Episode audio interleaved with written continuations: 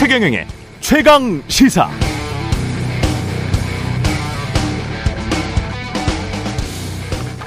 저는 그냥 이랬으면 좋겠습니다. 검찰이 정말 수사 기소 제대로 공정하게 다 했으면 좋겠습니다. 없으면 없다. 있으면 있다. 무리하게 죄 부풀리지 말고 묘한 시점에 혐의 흘려서 언론 플레이 하려 하지 말고 이미 나온 의혹들에 대해서는 여야 가리지 말고 제대로 수사 안에서 또 정치 검찰 권력 애완견 소리 듣지 말고 그러다가 시간 지나 정권 바뀌어서 검찰 개혁 목소리 터져 나오면 그때 가서는 또 검찰 중립, 검찰 독립 외치지 말고 공정하게 권력이 있건 없건 돈이 있건 없건 누구나 비슷한 세기와 강도로 이재명, 김건희 관련 의혹 등 주요한 국민적 의혹들에 대한 수사 기소가 공정하게 이루어졌으면 좋겠습니다. 정권에 따라서 또는 조직의 이익에 따라서 어떨 때는 정의로운 검사로 자처하다가 어떨 때는 정치 검찰 소리 듣는 것도 지겹지 않습니까? 아 그러고 보니까 똑같은 비판 한국 언론에게 하는 분들도 많겠습니다. 갑자기 할 말이 없어지네요. 네, 안녕하십니까. 9월 7일 세상에 이익이 되는 방송 최경령의 최강시사 출발합니다. 저는 KBS 최경령 기자고요. 최경령의 최강시사 유튜브에 검색하시면 실시간 방송 보실 수 있습니다. 문자 참여는 짧은 문자 50원, 기문자 100원이 드는 샵 9730 또는 유튜브 무료 콩어플 많은 이용 부탁드리고요. 오늘 최강시사 서영교 더불어민주당 최고위원 그리고 어제 태풍 흰남도 피해 관련돼서 포항 상황 집중적으로 좀 들어보고요. 3부에서는 김건희 여사 논문 표절 의혹 관련 오마이뉴스 윤근혁 기자 연결합니다.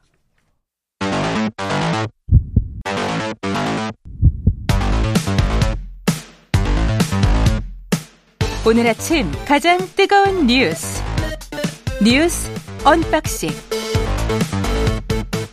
네 뉴스 unboxing 시작하겠습니다. 민동기 기자 김민아 평론가 나 주셨습니다. 안녕하십니까? 안녕하십니까? 예. 포항 지차장 지하 주차장 침수 사고 관련해서는 또 박대기 기자랑 이 시간 이후에 또 자세히 전해드릴 예정입니다. 태풍 이후의 상황을 각 지역에서 청취자분들이 많이 문자를 보내주시면 도움이 많이 되더라고요. 방송에도 도움이 되고 네. 다른 분들에게도 상황을 이해하는데 도움이 될 것 같습니다. 이재명 민주당 대표는 검찰 소환에는 불응하고 불출석 했고요. 서면 조사로 대체됐다 이런 입장을 내놨습니다. 서면 답변서를 제출을 했습니다. 예. 그래서 이제 출석하지 않는 쪽으로 이제 방향을 정했고요. 공소시효가 9일까지거든요. 그래서 언론 보도를 보니까 검찰이 내일 기소할 가능성이 크다 이렇게 보도를 하고 있습니다. 민주당의 입장은 검찰이 보낸 서면 조사서에 답변을 기재해 보냈기 때문에 유선으로도 이를 통지했다. 그래서 출석할 필요가 없다라는 입장입니다. 안호영 민주당 수석 대변인이 원래 검찰이 서면 조사 요구를 지금 응하지 않았기 때문에 출석하라고 했다. 근데 음. 서면 답변서를 보냈기 때문에 출석 요구 사유가 소멸해서 출석하지 않는다. 어제 이렇게 얘기를 했습니다. 아, 일단 앞으로 진행될 재판에서도 이 뭐 출석하지 않는 게 뭐 재판에 영향을 미치지는 않을 것이라는 게 또 언론 보도더라고요. 왜냐하면 피고인이 동의하지 않는 검찰의 피의자 신문 조서는 법정에서 증거를 쓸 수 없기 때문인데. 근데 또 한 가지 좀 그 어제 또 민주당의 반발을 샀던 게 아, 갑자기 그, 그 검찰이 경기지사로 재직하고 있을 때 이재명 대표가 예. 언론 관련 업무를 담당했던 경기도 공무원 A 팀장의 사무실을 압수수색을 했습니다. 이 조선일보 보도를 보니까 이 팀장이 이재명 대표가 성남시장으로 재직할 때부터 언론 업무를 담당을 했다라고 하고요.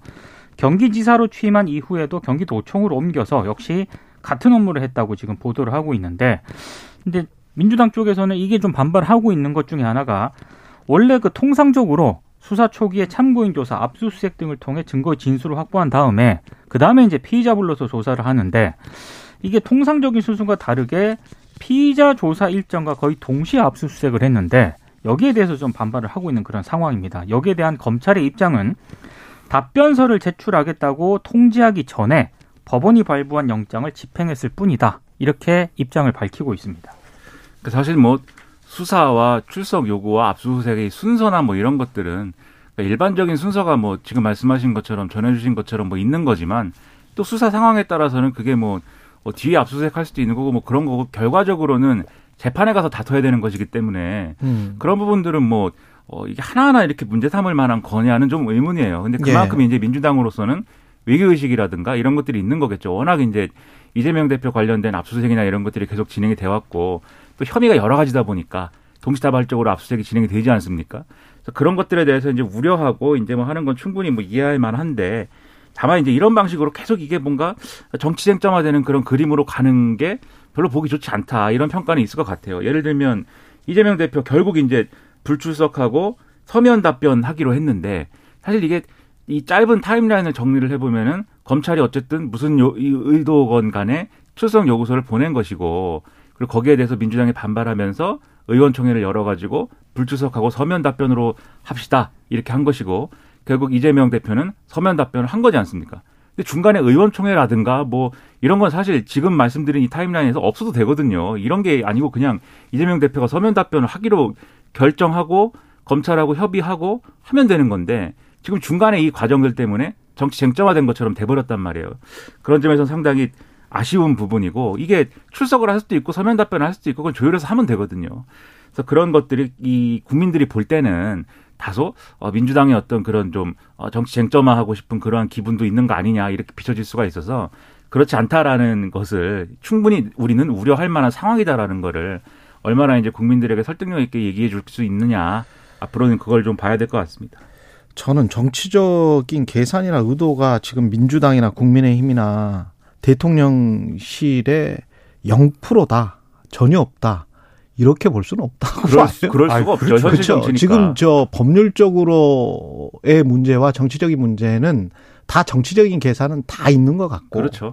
법률적인 문제와 관련해서 먼저 짚어보면 허위사실 공표 혐의 이게 지금 두 발언에 걸린 거잖아요. 다시 한번 그 내용을 좀 짚어보면 그렇죠. 그렇죠. 하나는 김문기 전 처장 몰랐다라는 몰랐다라고 재직 시절 때 몰랐다. 몰랐다. 두 번째는 이제 백현동 관련 개발 관련돼서 네. 국토부가 그, 그 당시에 협박을 하다시피 해서 아, 우리가 어쩔 수 없이 개발한 것이다. 뭐 이런 발언한 거. 그렇죠. 두 가지를 민주당은 얘기하고 있고 언론 보도에 의하면은 하나 더 있다고 하는데 하나 더 있다. 세개 세 개 건이라고 하니까. 근데 하나는 구체적으로는 뭐 내용이 안 나온 것 같습니다. 이것도 지난번에 이제 뉴스타파 보도에서 이 주가 조작과 관련해서 이게 뭐 1인 매매였다라고 이 그런 식으로 이제 관련된 김건희 여사 관련해서 그렇게 그런 식으로 이야기를 했잖아요. 이게 허위 사실 공표 혐의에 관련해서 좀 찾아보니까 먼저 두 가지를 입증을 해야 되더만요. 이게 객관적 사실이다. 그러니까 알았나 몰랐나는 주관적인 거잖아요. 그렇죠. 우리가 깜빡 까먹을 수도 있는 거잖아요. 그리고 1인 매매였는지 1인 매매가 아니었는지도 그 사실을 인식하고 있는 사람의 주관적인 인식에 따라서 좀 달라질 수가 있기 때문에 이게 확실히 어떤 김문기 전 처장을 알았다, 몰랐다. 이게 객관적으로 서로 통화를 했다. 무슨 뭐가 나왔다. 아니면은 사진이 지금 나왔는데 그 네. 사진 속에서 그게 몇 년 전인데 그때 어떤 어떤 내용이 더 구체적으로 나와야 될 것 같고 두 번째는 적극적 의도적으로 거짓말을 했어야 되더라고요. 그렇죠. 예, 선거법과 관련해서는 네.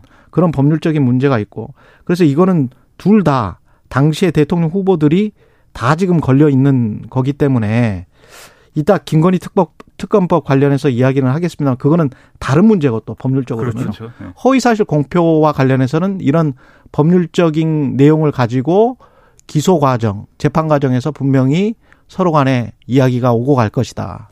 여야 모두 그렇죠. 다.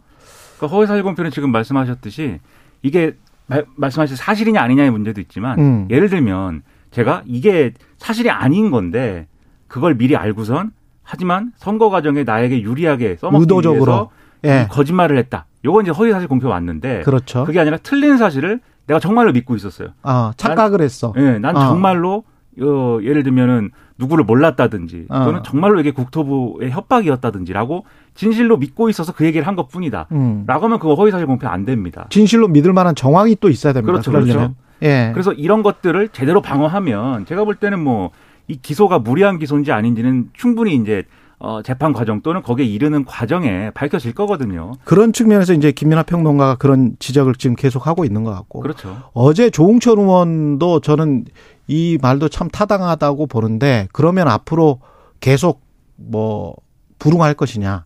변호사비 대납 의혹이랄지 줄줄이 남아 있잖아요. 음. 사실 허위 사실 공표라는 거는 아까 말한 그런 법률적인 문제들 때문에 변호사들 사이에서는 이 다른 큰 의혹들 변호사비 대납이랄지 뭐 대장동 백현동과 관련해서는 만약에 그게 혐의가 밝혀져서 뭐 기소가 된다고 하면 그거는 정말 큰 거거든요. 그렇죠. 그게 허위 사실 공표가 아닌 다른 문제라면 그래서 그런 것들도 그러면 계속 불응할 것이냐라는 조홍천 의원의 지적 이런 것들은 민주당이 잘 생각을 해봐야 될 것 같아요. 이건 정치적인 문, 문제인데 시기나 타이밍의 문제잖아요. 그렇죠. 지금부터 불응의 어떤 카드를 꺼내는 게 민주당에 과연 유리한가?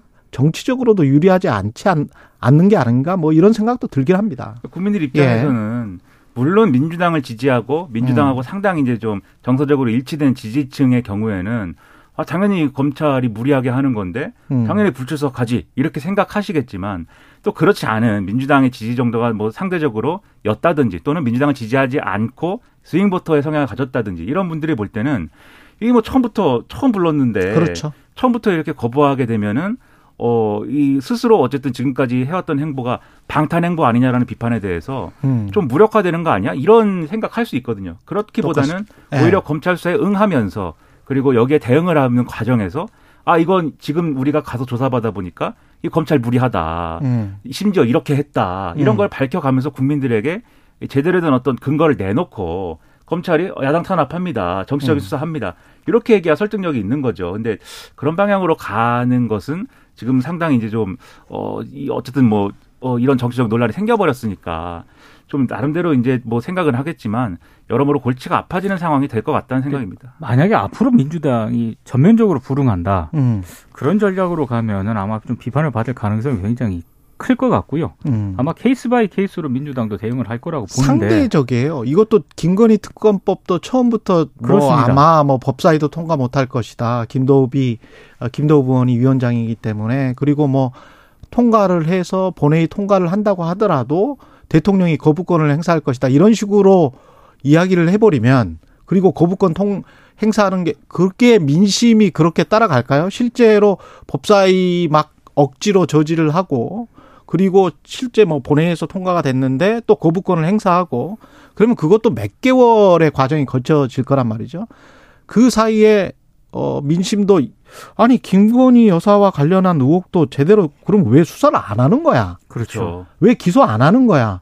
기소하든지 안 하든지 그러면 9개월이나 지났는데 뭘 밝혀야 되는 거 아니야 검찰이? 이런 그러니까 민심은 계속 높아질 수밖에 없거든요. 그러니까 둘 다 지금 마찬가지 상황이에요. 어제는 네. 동아일보 사설을 제가 언급을 해드렸는데 오늘은 중앙일보도 사설을 썼더라고요. 그렇죠. 결국에는 김건희 여사 건과 관련해서도 검찰이 수사를 해야 음. 그게 이제 국민적인 어떤 설득력을 가질 수가 있다라는 취지의 사설인데 방금 진행자께서 말씀하신 것처럼 일단 민주당이 처음에는 김건희 특검 법안에 대해서 굉장히 유보적이었거든요. 예. 근데 지금 최근에 이제 오늘 이르면 오늘 발의한다는 얘기도 지금 보도가 나오고 그렇죠. 있는데 음. 그게 이제 여러 가지 뭐 뉴스타파 보도라든가 이게 추가적인 여러 의혹 가 계속 제기가 되면서 국민 여론도 민주당이 봤을 때는 굉장히 특검 법안에 찬성하는 쪽으로 아마 자체적인 여론조사도 좀 한 것 같은데 그런 것들을 감안했을 때좀 음. 태도가 바뀐 게 아닌가 싶습니다. 그러니까 뉴스타파 보도 같은 게 저는 결정적이라고 보는데 예. 그게 검찰 수사가 제대로 되고 있느냐 등등에 대해서 상당한 의문을 불러일으키는 그런 내용이에요. 왜냐하면 이 내용은 이 그 이제 어제도 다루고 그제도 다룬 이제 뉴스타파의 그 보도 내용은 재판에서 다뤄진 내용들이지 않습니까? 그렇죠. 그 재판에 다뤄진 내용들이기 때문에 검찰도 아는 얘기고 예. 기자들도 아는 얘기고 다 아는 얘기인 건데 그럼 그런 것들이 실제로 나와 있고 그다음에 수사선상에 올라 있는데 별로 이거에 대해서 무슨 뭐 이 검찰 수사가 이것에 근거해서 뭐 상당히 진행되고 있다든지 그런 건 지금 없는 거잖아요. 오히려 23차례나 재판이 되고 있었는지도 우리는 몰랐었던 거죠. 그렇죠.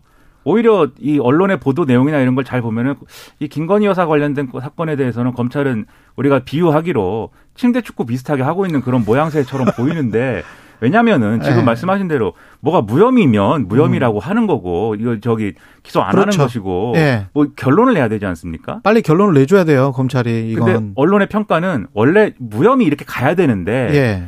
그 무혐의다라는 판단을 내리는 시점이 언제냐에 따라서 윤석열 대통령, 윤석열 정권에 미치는 파장이 달라지기 때문에 그러니까 검찰이 또 정치적인 어떤 시점을 계산해 버리면 그건 또 검찰한테 그렇죠. 화살이 돌아갈 수밖에 없습니다. 그렇죠. 무혐의로 결론 내리기도 쉽지 않은 게 예. 검찰이 이미 사, 그 범죄 한게 있지 않습니까? 그렇죠. 범죄 일람표에 다 나와 범죄 일람표 그럼 자신들이 수사했던 내용을 전면 부정해야 된다는 그런 얘기인데 아마 그것도 검찰의 딜레마일 겁니다. 그 어려운데 그 시효가 원래는 이 올해 말까지인데 그래서 음. 그 전에는 뭘 하지 않을까 싶었는데 재판이 저런 식으로 진행이 되고 있는 상황에서 시효가 늘어난다는 거잖아요. 지금. 그렇죠. 예. 그러니까 계속 침대 축구를 한다. 라고 하면 오히려 특검이나 이런 데 힘이 더 실리는 것이기 때문에 음. 빨리 결론을 내고 그리고 결론을 내린 거에 대해서 누가 봐도 어, 이런 결론은 의심스럽다라고 하면 다시 이제 특검 논의를 하고 이렇게 단계적으로 가야 되는 건데 검찰이 그러니까 이렇게 뭉개고만 있는다고 해서 문제가 해결되느냐라고 하는 겁니다. 음. 국민의힘 비대위원장에는 박주선 전 국회 부의장이 물망에 갑자기 올랐습니다. 그러니까 주호영 전 비대위원장이 비대위원장 다시 안 맡겠다 어제 예. 입장을 밝히면서 이제 박주선 전 국회 부의장이 이제 언론들에 의해서 많이 거론이 되고 있는 것 같습니다. 아 근데 이제 박주선 전 부의장 외에도 자유한국당 시절에 당무감사위원장을 지냈던 이용구 전 중앙대 총장도 함께 거론이 되고 있는데요. 일단 언론들은 박주선 전 부의장 쪽에 더 무게 중심을 싣는 것 같습니다. 왜냐하면 검사 출신이고요. 어, 윤 대통령하고 서울대 법대 특수부 선후배 사입니다. 예. 어, 그래서 뭐 대통령 침식 준비위원장까지 지냈기 때문에 사실상 윤심이 좀 반영된 어떤 그런 인사 아니냐 이렇게 해석을 하고 있는데, 근데 국민의힘 내부에서는 묘하게 좀 찬반이 나뉘는 것 같아요. 일단 호남 출신이고 민주당 계열 출신이기 때문에 아무래도 좀 어, 통합 이미지를 좀 더할 수 있, 지 않겠느냐 이런 평가가 분명히 있긴 합니다만 아, 다른 한쪽에서는 또 검사 출신이냐 음. 이런 비판도 제기가 되고 있습니다. 심지어 권성동 원내대표가 자기 마음대로 검사 시절에 직장 상사를 또 추천했다라는 비판까지 나오고 있거든요. 그러니까 국민의힘 내부에서도 묘한 분위기가 지금 형성이 되고 있습니다. 그러니까 그 얘기가 이제 권성동 원내대표가 서울중앙지검의 평검사 시절에 부장으로 모셨답니다. 박주선 당시 검사를. 아, 그랬군요. 네, 직속 상사였다고 이제 하는 그런 얘기 또 하는 건데. 굉장히 예. 훌륭하다고 또 평가를 했답니다. 네, 그래서 지금도 네. 국회에서 만나면 부장님이라고 한다는데. 근데 이제, 네. 어, 이, 뭐, 이게 잘 이해, 이해가 매끄럽게 안 되는 게 주호영 이제 그, 어, 전 의원, 주호영 의원이 나는 안 합니다. 비대위원장. 요거는 이해할 수 있어요. 그냥 법적인 음. 논란이 있고 그렇죠. 그다음에 내부에서도 주호영 비대위 체제가 맞느냐라는 의문이 있다고 하면은 음. 굳이 내가 이렇게 해야 될 필요성이 있겠죠. 예. 주호영 이 의원 입장에서는. 근데 그게 그 대안이 박주선 전 의원이다라고 하면은 여기는 큰 의문보호가 찍히죠. 왜냐하면 지금 말씀하신 것처럼 국민의힘 출신 사람도 아니고 당원도 아닐걸요 아직. 그럴 수 있죠. 그리고 접점이 아무것도 없지 않습니까? 예. 근데 이분은 아니 취임 준비위원장을 했으니까 그렇죠. 예, 그게 당하고 네, 아 당하고는 당하고는 네. 그렇죠. 예. 당의 비대위원장으로 거론이 되는데 당하고 접점이 없어요. 예. 그러면 갑자기 왜 튀어나온 것이냐 이걸 의문을 음. 가질 수밖에 없고 권성동 원내대표가 SBS와의 통화에서 한 얘기를 보면은 음. 나는 지금 용산의 미션을 수행하는 것이다 이렇게 얘기했다고 하는데 와. 어. 그러니까 결국은 윤석열 대통령의 윤심이 그냥 영향을 미치는 정도가 아니라 거의 비대위원장을 지금 점지해 준 거 아니냐 이렇게 갈 수밖에 없는 거거든요 얘기가 그 특수부 선배를 꽂아 넣는 거네. 그렇죠. 그 그게 당해? 특, 수부 선배여서인지 뭔지 이것도 사실 맥락도 네. 지금 이제 우리가 말한 것처럼 여러 가지 정적 온갖 정치적 해석이 나오는 거예요. 그래서 그렇겠죠. 국민의힘에 있는 의원들도 음. 왜 이렇게 되는 거지에 대한 의문이 있을 거 아닙니까? 제가 본 언론 보도 내용에 심지어 이런 얘기도 나온대요 내부에서 이게 예. 윤석열 대통령이 우리를 테스트하는 것이다. 나중에 총선 전에 예를 들면 정계 개편이나 이런 걸 시도할 때 과연 반발할지 안 할지에 대해서 예? 이 호남 출신의 이런 인사를 이제 계속 지금 여의도에서는 정계 개편 이야기가 나오고 있습니다. 계속 그 얘기를 하니까 예. 이런 얘기까지 나오는데 과연 이게 국민의힘이라는 여당이 보여줘야 될 지금의 모습일까? 그리고 당무에 개입하지 않는다고 분명히 대통령이 얘기를 했는데 이런 방식으로 논의가 진행되는 게 바람직한가? 상당한 의문입니다. 그 우스갯소리도 나오더라고요. 음. 일단 검사 출신이어야 된다. 아니 그리고 이제 국민의 입장에서는 그런 이야기는 하겠죠. 명분이 호남 출신의 인사에 뭐 근데 탕, 호남 탕평 뭐 이런 이야기 하지 근데 않을까요? 일단 당을 잘 알아야 되잖아요. 네. 무조건 호남 출신이기만 하면 되는 것이냐 이것도 의문이 있어요. 왜냐하면 이분이 과거에 네. 그 민주통합당 시절에 탈당해서 무소속 출마하고 이랬는데 그때 당시에 경선 관련 잡음 때문에 누가 막 죽고 이래가지고 그 논란까지 안고선 된 분이라 사실 호남권에서도 정말 호남을 대표할 수 있는 어떤 정치적 영향을 가진 그런 정치인이냐에 대해서는 제가 볼 땐 평가가 상당히 갈릴 거거든요. 예. 비대위원장이잖아요. 그럼 비대위원장이 되려면은 국민의힘 내부 사정이라든가 이런 그렇죠. 상황을 너무나도 잘 아는 사람이어야 아니면 되는데. 김종인 박사처럼 뭔가 카리스마가 완벽해서 그렇죠. 외부에서 영입을 해가지고 완전히 당을 장악할 수 있는 그런 사람이어야 되겠죠. 근데 이제 네. 지금 논하는 비대위가 그래서 아마도 음, 이 비대위는 그렇죠. 음. 바로 전당대회로 그냥 넘어가기 위한 비대위라서 짧고 권한이 없을 것이다. 예. 그래서 전당대회를 한다고 하는 전제는 이준석 전 대표 문제 정리된다는 건데 예. 그것은 경찰 수사와 윤리 추가 징계로 돌파하겠다는 거 아니냐. 이렇게 지금 얘기를 하고 있는 거죠. 그게 바람직한 모습이 아닙니다. 이런 게. 수님은 원내에서 아무도 안 하려고 해서 불가피한 것 아닐까요? 이분도 정확하게 보신 것 같습니다. 그런 얘기죠. 예. 그렇죠. 그런 이야기도 지금 있고 이준석 전 대표는 16일 소환하기로 했고요. 김건희 여사 논문에 대한 검증 결과 어제 발표를 했고 이건 나중에 또 이야기를 할 거니까요. 짧게 짧게씩만 소개하고 넘어가겠습니다. 이준석 전 대표는 이제 16일에 경찰에 출석을 해서 조사를 받을 예정입니다. 예. 일단 조사한 뒤에 이달 중에 송치 여부를 경찰이 결정을 할 거라고 하는데요. 언론 보도를 종합을 해보면 일단 성비위 의혹권이 있지 않습니까? 이거는 공소시효가 지나서 공소권 없음으로 종결하는 쪽으로 가닥을 잡았다라고 보도를 하고 있습니다. 뭐 상황을 봐야겠지만 일단 언론 보도가 대략 그렇다라는 거고요. 근데 이거 외에도 증거인멸 혐의도 있거든요. 그러니까 이런 부분에 대해서는 여전히 경찰이 계속 수사를 하겠다 이런 방침을 세운 것 같습니다. 이런 얘기 있습니다. 이준석 대표권에 대해서 무혐의 판단하지만 어느 정도 사실관계 확인을 할 것인데 그럼 또 그 다음에 이제 판단해야 될 게 무고죄 그렇죠. 부분이 또 있어서 아마 음. 그런 걸 판단하면서 어느 정도 사실관계가 나오지 않을까라는 예상도 있고 그게 근거가 돼서 추가 증거가 될 것이다라고 하는 전망도 있는 상황인 거죠. 여기까지 듣겠습니다. 뉴스 unboxing 민동기 기자 김민아 평론가였습니다. 고맙습니다. 고맙습니다. 고맙습니다. KBS 1라디오 최경영의 최강시사 듣고 계신 지금 시각 7시 42분입니다.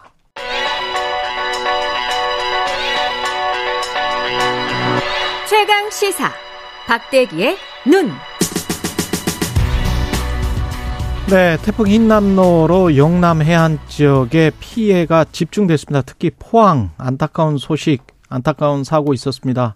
재난 취재를 또 많이 해온 박대기 기자 나와 있습니다. 안녕하십니까? 네, 안녕하십니까?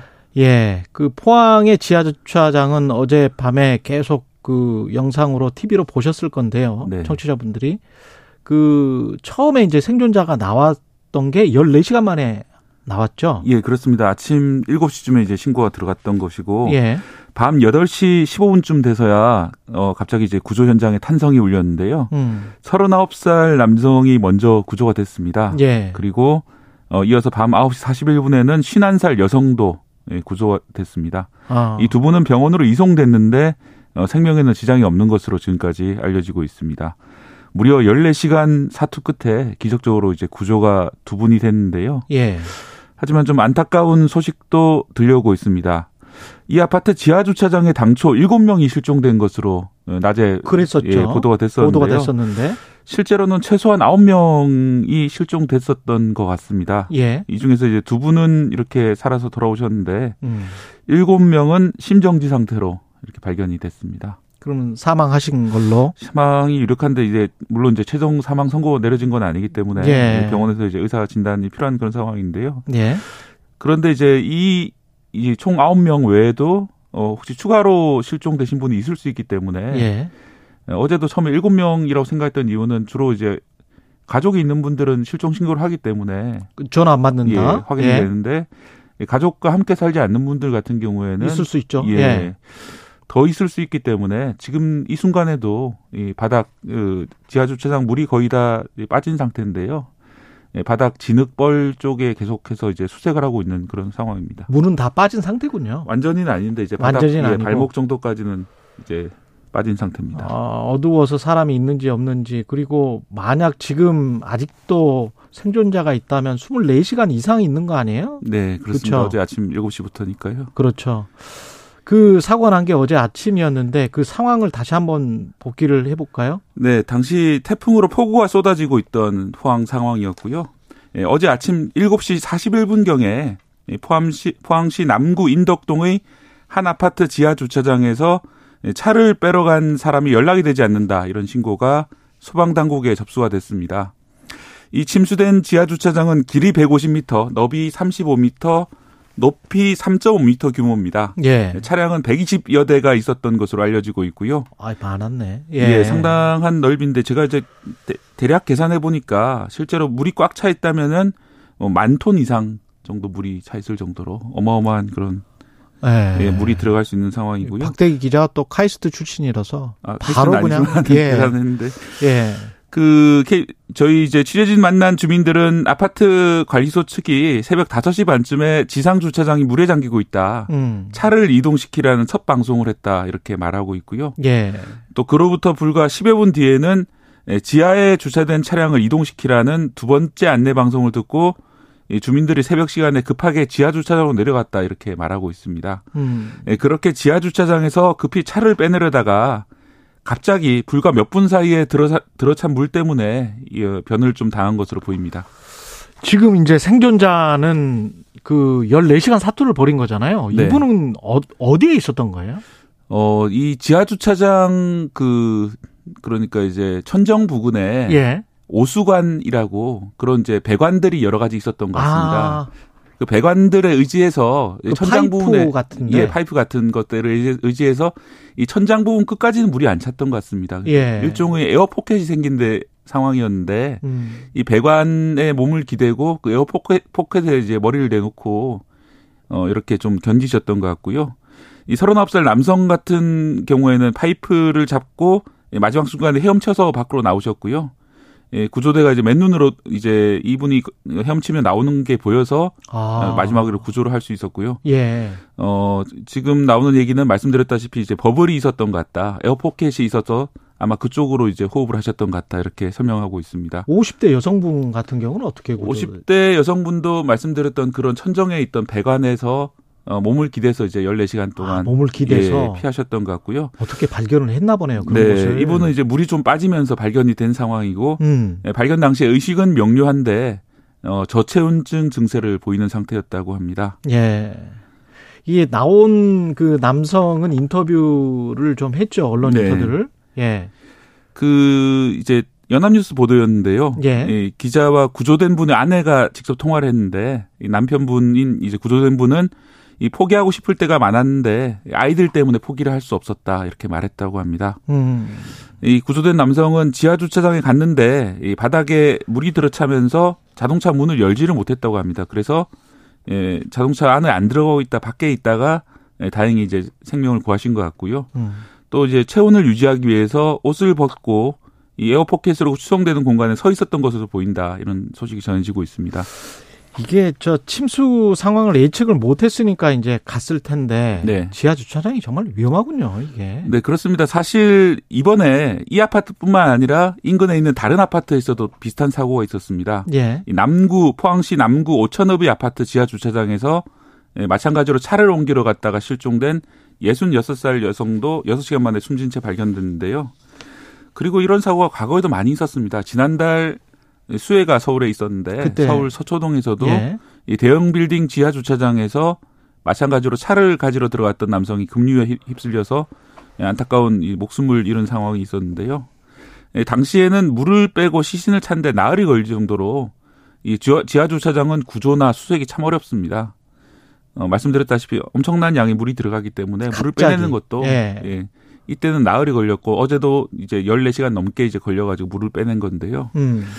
이 참 들어갈 때는 그렇게 안전해 보이더라도 이 상황이 어 일단 물이 유입되기 시작하게 되면은 아무래도 지하다 보니까 엄청난 속도로 이제 유속이 빠른 게 물이 들어가게 되고요. 예. 그러다 보니까 지하에서 대피하지 못하고 빠른 유속에 밀려가지고 안에서 이제 갇히는 그런 일들이 벌어지는 것 같습니다.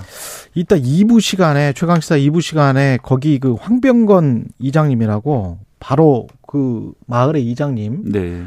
그 상황을 너무 잘 아시고 그 직접 당했더라고요. 그래서 네. 그분들의 그분에게 정확한 상황은 또 물어보기로 하고 전국적인 피해 상황도 좀 종합을 해 주셔야 되겠습니다. 아, 이 전에 네. 그 옆에 지금 아파트 옆에 강 같은 게 있었습니까? 예, 냉천이라는 그런 이제 하천이 있었는데 예. 이 냉천 천이라고 보통 하면은 강보다는 좀 작은 그런 그, 규모이거든요. 그, 그, 그래서 이제 포항 하면은 형산강을 많이 아실 텐데 예. 이 형산강이 있었던 것이 아니라 냉, 냉천이라는 어, 자그마한 이제 개울보다는 약간 큰 수준의 그런 하천이 있었는데 이 작은 하천에 설마 이제 물이 넘칠 거라고 생각을 못 했던 것 같습니다. 이 음. 작은 하천이 집중호우가 내리면서 순식간에 불어나가지고 옆에 있는 아파트까지 이제 덮친 그런 상황입니다. 이게 아파트 고층에서 찍은 영상을 보니까 네. 그 지상에 있는 차들도 거의 다 범람을 했더라고요. 네, 그렇습니다. 예, 침수가 된 그런 상황이더라고요. 전국적인 피해 상황을 종합을 해 주십시오. 네, 어제 오후 11시 현재 상황인데요. 사망 6명, 실종 6명, 또 부상 3명 이렇게 인명 피해가 난 것으로 잡죠, 잠정 집계되고 있습니다. 예. 이 경북 포항에서 5명이 숨지고 5명이 실종된 상황이고요. 경주에서 1명 사망했고 울산에서는 1명이 실종됐습니다. 이 경주의 사망자 같은 경우에는 80대 여성이 집안으로 밀려든 토사에 매몰돼서 예, 숨지셨고요. 예, 울산에서는 25살 어, 남성이 음주 위에 이후에 그 다리를 다리 아래를 지나다가 이 하천에 빠져서 실종된 것으로 이렇게 추정이 되고 있습니다. 음. 이번 태풍으로 인한 시설 피해는 주택 침수 등 사유 시설이 1만 1,900건 정도 침수 피해가 있었고요. 예. 도로 교량 등 공공 공공시설도 400건 침수, 또 농작물 피해도 3,800헥타르 정도로 파악이 되는데요.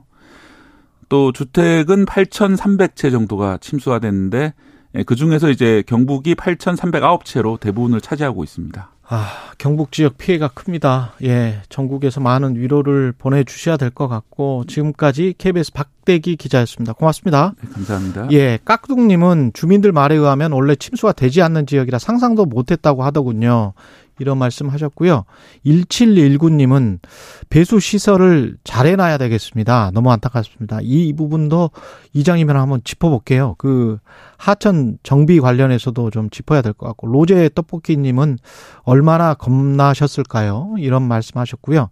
3819님, 어제 태풍의 위력이 생각보다 덜해서 이 서울 수도권은 그랬는데 다행이라고 생각했는데 피해가 너무 커서 마음이 아픕니다. 위로를 보냅니다. 이런 말씀 하셨습니다. KBS 1라디오 최경련의 최강시사 1부는 여기까지고요. 이어서 2부에서는 서영교 더불어민주당 최고위원 그리고 아까 말씀드린 대로 포항시 오천읍 구정사리의 황병건 이장 연결해서 이야기 듣고요. 이용재 경민대학교 소방안전관리학과 교수도 만나고 그리고 주차장 침수사고 사고 원인과 대책 자세히 짚어보도록 하겠습니다.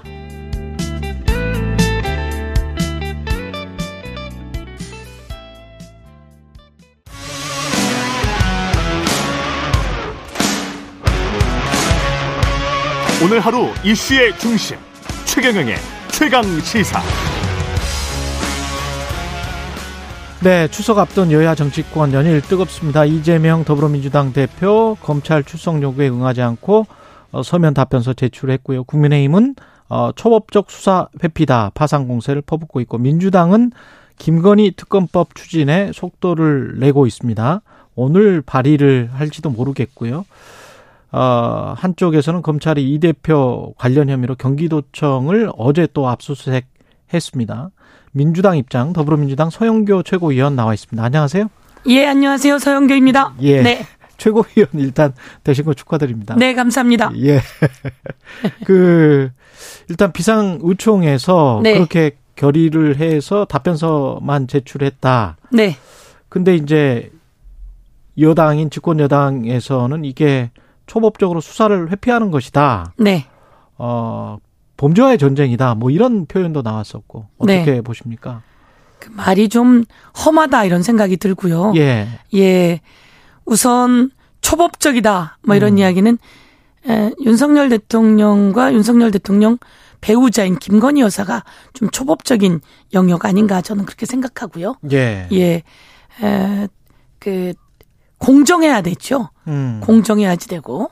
그런데 어떻든 지금 상황 속에서 실제로 그게 2월에 고발된 건입니다. 예. 국민의힘에서 2월에 고발한 내용이거든요. 음. 이재명 후보에 대해서 당시 예. 대통령 후보에 대해서 그리고 12월에 사시준 증 가하는 사람들이 고발한 내용이에요. 예. 그럼 시간이 많아요. 시간이 많았어서 그 사이에 음. 서면 답변 요구를 하면 되는 거였습니다. 예. 그런데 아, 윤석열 대통령 지지율이 뚝뚝뚝뚝 떨어지고 음. 정말 바닥까지 가지 않았습니까? 그리고 또 수재 났을 땐 정말 무능한 정부의 모습을 보여주게 됐는데요. 어, 그런데 갑자기 전당대회를 저희가 하고 있는 중에 8월 19일 날 금요일 한밤중에 그 전화가 왔다는 겁니다. 서면 답변을 요구한다고. 누구에게? 어, 이재명 후보 보좌관에게. 예. 당시 이재명 후보 대, 표 후보셨으니까요. 음. 금요일 날 8월 19일 날 금요일 날 한밤중에 어, 와서 서면 답변을 요구한다는 거죠. 음. 그럼 그게 공식으로 오게 되는 시간도 걸리고요. 이재명 어, 당시 대통령 후보는 어, 저와 함께 그 전당대회를 하고 있었던 거죠. 토요일, 일요일은 전당대회를 지방에서 예. 하고 있는 거고요. 그리고 그 다음 주도 마찬가지로 이제 전당대 마지막 주가 아니거든요. 어떻게 앉아서 서면을 쓸 수가 없잖아요. 음. 갑자기 그 서면 요구가 온 이유는 뭔가 제가 보기에는 윤석열 대통령의 지지율이 뚝뚝 떨어지고 김건희 여사에 대한 문제가 많이 제기되고 음. 논문 관련한 이야기도 많이 나오고 이러다 보니까 뭐 어떻든 정세를 반전시키기 위한 꼼수는 아니었나 이런 생각도 하고요. 예. 그래서 그 요구가 왔으니 쓸 수가 없잖아요. 서면 답변서를 앉아서 써야 되는 거 네. 아니겠어요? 네. 그런데 8월 20일 주간 20일, 아, 21일이 월요일인데요. 그 주간에 쓸 수가 없는 겁니다. 왜냐하면 그 당원들도 만나고 막 이런 일정이 다 잡혀 있는데요. 예. 그러다 보니까 서면 답변을 하지 못하게 된 거고요. 그러면 서면 답변을 더 연장해서 요구를 해야지 되는 거죠. 그런데 비상식적으로 출석 요구가 나온 거예요. 근데 출석을 요구할 때는 수사 준칙에 의하면 출석을 해야 할 사람과 일정과 그 다음에 장소를 조정할 수 조정하게 되어 있습니다. 지금 현재 피의자 신분으로 출석 요청을 한 거예요? 피의자 신분인지는 제가 잘 모르겠는데요. 예, 예. 출석을 요청할 때는 서면 요구를 했고 서면을 쓸 수 있는 상황이 못 된 거죠. 예. 바로 당 대표가 되고 그러면 그 시간을 더 조절해서 서면 요구에 대한 음. 시간을 연장하는 게 일반 상식의 검사의 수사 과정입니다. 예. 그런데 그걸 하지 않고 또 일정을 조정하지 않고 장소도 조정하지 않고 출석 통보를 하게 된 거죠. 그래서 어그 이것은 의도가 배경에. 있는 음. 것이다. 배경이 있는 것이다. 윤석열 대통령의 지지율이 뚝뚝 떨어지고 국민의힘이 내용이 거셌잖아요. 음. 토사구팽, 양두구육, 국민의힘이 뭐 가처분해서 뭐 인용당하고 뭐 이러면서 이런 것을 반전하기 위한 카드로 이렇게 던지고 그래서 사실은 약간 사정 국면으로 들어가면서 불공정한 정치 수사 에 대한 대응을 저희가 하게 되는 게 됐습니다. 근데 관련해서 이원석 검찰총장 후보자는 네. 인사청문회에서 서면 네. 답변 지금 말씀하신 거 비슷한데 서면 답변 제출 요청했는데 기한이 지난 후에도 아무런 말씀이 없으셔서 불가피하게 소환 요청을 한 거다. 통상적인 절차 진행하는 수사다. 이렇게 지금 답변을 하고 있습니다. 이원석 검찰총장 후보자 내정자의 예. 궁색한 답변이죠. 음. 말씀처럼 서면 요구를 했어요. 그럼 서면이 안 왔어요. 그럼 서면 요구를 재차해야지 되는 게 맞는 거죠. 예. 그런데 저희가 전당대회 한창이잖아요. 8월 28일 날 당선이 한밤중에 됐어요. 음. 그러면 8월 29일부터 당대표를 시작하는 겁니다. 예. 그러면 일정 정도 어, 그 서면을 쓸수 있는 시간이 필요하잖아요. 예. 본인이 앉아서 서면을 써야 될 거 아니에요. 그렇죠. 예. 그러면 요 내용이 사실은 그동안 서면 요구가 오지 않았단 말이에요. 음. 그럼 이게 서면 요구나 출석 요구 없이 이 내용은 마무리되나 보다 이렇게 판단하지 않겠습니까? 예. 시간이 거의 다 가고 2월에 고발된 내용이에요. 예. 다른 건수가 두 개 있었어요. 백현동 음. 음. 관련한 건수들이 두 가지가 있었는데 그 내용들은 벌써 서면 요구가 왔었고 서면 답변서를 제출했단 말입니다. 예. 그런데 이거는 서면 답변 요구서도 없었어요. 어. 근데 8월 전당대회가 한창인 때 의자에 앉아서 쓸 수 있는 시간이 있겠습니까? 없겠습니까? 알겠습니다. 저도 집에를 못 들어오고 지방을 다니는 일정이거든요. 그럼 이건 뭔가 의도가 있는 거거든요. 그래서 자, 여기에 대해서 정치적 탄압이다라고 얘기를 하게 되는 거죠. 뭐 배경과 의도에 관해서는 그렇게 네. 주장을 하시는데 그렇게 이제 막 여, 야당의 주장대로 네. 공세라고 정치적인 공격이라고 치고요. 네. 그렇다면 이제 정, 정치적인 대응을 하는 건데 네. 이 야당의 정치적인 대응, 민주당의 정치적인 대응이 꼭 이제 불응과 이걸로 가는 게 민주당이나 이재명 대표에게 뭐 유리한 것이냐 아니면은 떳떳하게 나가서 이야기를 하고 거기에서 오히려 그 기자들에게 자신의 의견을 밝히는 게 나은 것이냐 거기에 대한 판단은 어떻게 생각하십니까? 우선 예. 제가 이제 기소돼 본 사람이거든요. 예. 그것도 같은 사연으로 음. 허위 사실 유포라고. 예. 실제로 내용이 없습니다.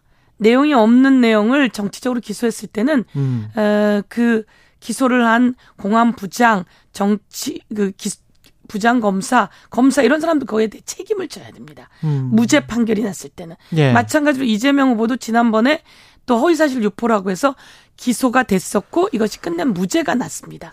그래서 이게 에그 어, 후보자 간의 TV 토론 발언이나 이런 것 중에는 어 그 나올 수 있는 발언은 의도한 그 허위 사실이 아니다. 그래서 의도적인 허위 사실이 예, 아니다. 아니다. 그래서 이런 것들에 대해서는 무죄 판례가 무수히 있습니다. 음. 그럼에도 불구하고 이런 것들을 기소하게 될 때는 저는 그 검사들은 책임을 져야 된다. 예. 그래야 그 정치적 기소를 하지 않는다 이렇게 판단하고요. 일본 가까운 일본 같은 경우도 그렇게 하고 있습니다. 예. 그런데 이제 어 이게 서면 제출 요구가 아주 급박해서 온 거잖아요. 그럼 예. 서면 답변을 했으면 이것은 끝나야 된다고 생각합니다. 그런데도 불구하고 이제 출석 요구를 하는 것은 예. 뭐그 장면 자체를 어, 추석 밥상에 올릴 수도 있는 거고요. 하루 그 그러면 그 압수 압수수색도 음. 어제 압수수색도 비슷한 네. 연장선상에서 지금 생각하시는 압수수색을 왜 하죠? 그러니까 음. 그 내용은 성남시장 시절에 김문기라고 하는 그 공무원에 대해서 어 사실 우리가 다할 수는 없잖아요. 직원이 한 4천 명 된다 그러더라고요. 예. 그래서 그 당시에 잘 몰랐다 이런 내용이라 그래요. 성남시장 시절에. 예. 그런데 왜 경기도를 압수수색하는지 정말 이해를 할 수가 없습니다. 경기도를 압수수색하면 그 기억이 압수수색이 되나요? 음. 그리고 표현이 압수수색이 되나요? 예. 저는 이런 압수수색은 보여주기식 압수수색이고요. 그리고 압수수색을 하려면 조용히 압수수색해야 되잖아요. 속보로 나오더라고요. 압수수색하고 속보치고. 예. 그러면 이것은 어, 전 국민에게 알려가면서 망신 주기 있지 않습니까? 어. 그런데 이제 국민들이 현명해요. 왜 그 김문기 당시 그 분을 모른다고 했던 그 내용, 기억이 나지 않는다고 했던 내용을 왜 그 경기도청을 압수수색해서 음. 그러면 이재명 후보가 갖고 있던 머릿속에 기억이 경기도청에 가면 압수수색이 되는지 그리고 그 표현이 경기도청에 가면 압수수색이 되는지 이미 해버린 표현이기 때문에 그렇죠. 그것은 기억이고요. 음. 제가 예를 들면 뭐 저희도 많은 그 국회에 보좌진들이 있고 당직자들이 있습니다. 예. 당직자들이 있는데 저희가 그 당직자들을 다 기억하지 못합니다. 알겠습니다. 몇 번을 인사하죠. 시간이 네. 지금 한 5, 6분밖에 안 남아서 네. 김건희 특별 특검법은 네. 오늘 발의를 하나요? 예, 그럴 것 같습니다. 그렇습니까? 네. 근데 어떤 내용이 들어가 있습니까? 우선 김건희 대통령 배우자에 대한 특검은 예. 주 내용이 주가 조작 혐의입니다. 주가 조작. 주가 조작 혐의. 예. 그리고 주가 조작 의혹 그리고 또 한 가지는 허위 학력, 허위 경력 의혹이 주 내용이 될 거라고 판단을 하고 있습니다. 예. 그게 이제 기본적으로 김용민 의원 대표 발의해서 특검법이 발의가 되었는데요. 우선 이것이 좀 더 급물살을 타게 된 것은 며칠 전 이 김건희 여사 관련한 그 주가 조작 요 내용 관련해서 14명이 기소 기소가 됐고요. 예. 다섯 명이 구속된 사안입니다. 음. 그러면 요 내용이 재판이 이루어지면서 그 당시에 있었던 녹취록을 이 나왔어요. 그 녹취록에 보니 김건희 여사 관련한 내용들이 이게 주가 조작에 개입한 정황이 보인다. 라고 하는 판단이고 그럼에도 불구하고 김건희 여사 관련해서는 소환 조사 이루어지지 않고 있지 않습니까? 소환 조사 이루어지 조차 이루어지지 않고 있는 것에 대해서는 정말 불공정한 것이기 때문에 그렇다면 이것은 살아있는 권력의 배우자, 더 살아있는 권력일 수 있습니다. 이 권력을 제대로 수사하려면 특검이 필요하다라고 해서 그렇게 주가 조작 그리고 또 어, 허위 합격력 음. 이 부분이 주 내용이 될 것 같다라고 판단하고 지금 있습니다. 검찰 수사는 믿을 수 없다. 검찰 수사를 믿을 수 있다고 생각하는 국민이 거의 없다고 판단되고요. 예. 아마 여론조사가 나온 것 같은데요. 음. 예. 60% 넘는 사람들이 이것을 예. 특검해야 된다라고 판단하고 있는 것 같습니다. 그 관련해서 어제 이제 국민검증단은 논문도 네. 이야기를 했단 말이죠. 네. 표절이라고 주장을 했는데 경찰은 관련돼서 뭐 허위 경력이랄지 이런 거는 불송치하기로 결정을 했단 말입니다. 네. 논문이 표절이면은 사실은 경력과 관련해서도 다른 이야기가 나올 수가 있는 건데. 네, 그렇죠. 예, 이것도 만약에 특검을 가면 이것도 포함이 되나요? 특검에 가면 그 내용이 포함이 됩니다. 예. 그러니까 그 검증단은 이런 얘기를 했죠. 이게 표절인데 예. 어떻게 보면 위조 음. 어, 대리, 표절도 대리인이 시켜서 표절했을 가능성도 있다라는 이야기에서 저는 정말 놀라웠습니다. 예. 그리고 또, 어, 요 내용이 위조에 가깝다는 내용까지 음. 있었더라고요. 그리고 마찬가지로 허위 학력, 허위 경력 관련해서는 이 많은 것들이 밝혀지지 않았습니까? 예. 과거에 신정아 씨 예. 같은 경우에 허위 예. 학력 허위 경력이라고 그렇죠. 하는 내용으로 그렇죠. 18개월 동안 감옥살이를 했습니다. 음. 뭐 공정해야 되지 않습니까? 유사해야 되고요. 예. 그런데 그것 관련해서도 어, 그 내용 관련해서 일부분은 어떨지 몰라도 대부분 사실입니다라고 했던 윤석열 대통령의 발언도 음. 허위다라고 하는 것들을 저희들이 지적을 했던 것이고요. 그런 것에 예. 대해서도 법적 조치가 되어 있음에도 불구하고 이것이 무혐의 불송치 결정들이 나고 있는 거죠. 그리고 또 김건희 여사 관련해서도 무혐의 불송치 나고 있기 때문에 음. 불공정하죠. 음. 불공정하고 제가 한 가지 더 말씀드리면 예. 장모와 장모 관계 그 가족들 회사 어, 공흥동 공지구. 땅 있지 예, 않습니까? 예, 예. 거기에 택지 개발해갖고 엄청난 이득을 본. 그건 아직 진행 중이죠. 아직 진행 중인데 예. 이것도 현장의 경찰들은 일선의 경찰들은 이 부분에 대해서는 정말 의지를 가지고 이 부분 어 송치해야 된다. 어, 기소의 의견들이 나오고 있는 것으로 파악되고 있다는 이야기가 있습니다. 예. 그럼에도 불구하고 이게 또 막히고 있다는 이야기가 나와요. 음. 그리고 얼마 전에 새로 나온 보도에 의하면 김성교 당시 그 양평 군수가 아 내가 이거 허가 내줬다 음. 이런 내용하면서 그래서 그 윤석열 당시 여주지청장이었던 뭐 음. 친구가 음. 예. 뭐 대통령인데 이제 내가 같이 식사하기로 했는데 미안해한다 뭐 이런 녹취들이 벌써 그 사람 입을 통해서 음. 제공이 되고 있는 상황이거든요. 예. 그러면 대한민국 국민은 정말 이거 불공정하다고 생각합니다. 공정한 수사 이루어져야 된다고 생각합니다. 정치적으로 통과는 가능할까요? 과반이긴 하지만 네. 그래도 대통령이 뭐 법사위원장도 또 국민의힘이고 네. 어떻게 생각하세요? 거부권 행사 가능성도 언론 보도에 따르면 나오고 있습니다. 대통령이 특검 제일 많이 해본 사람이잖아요. 그렇지 않습니까? 예.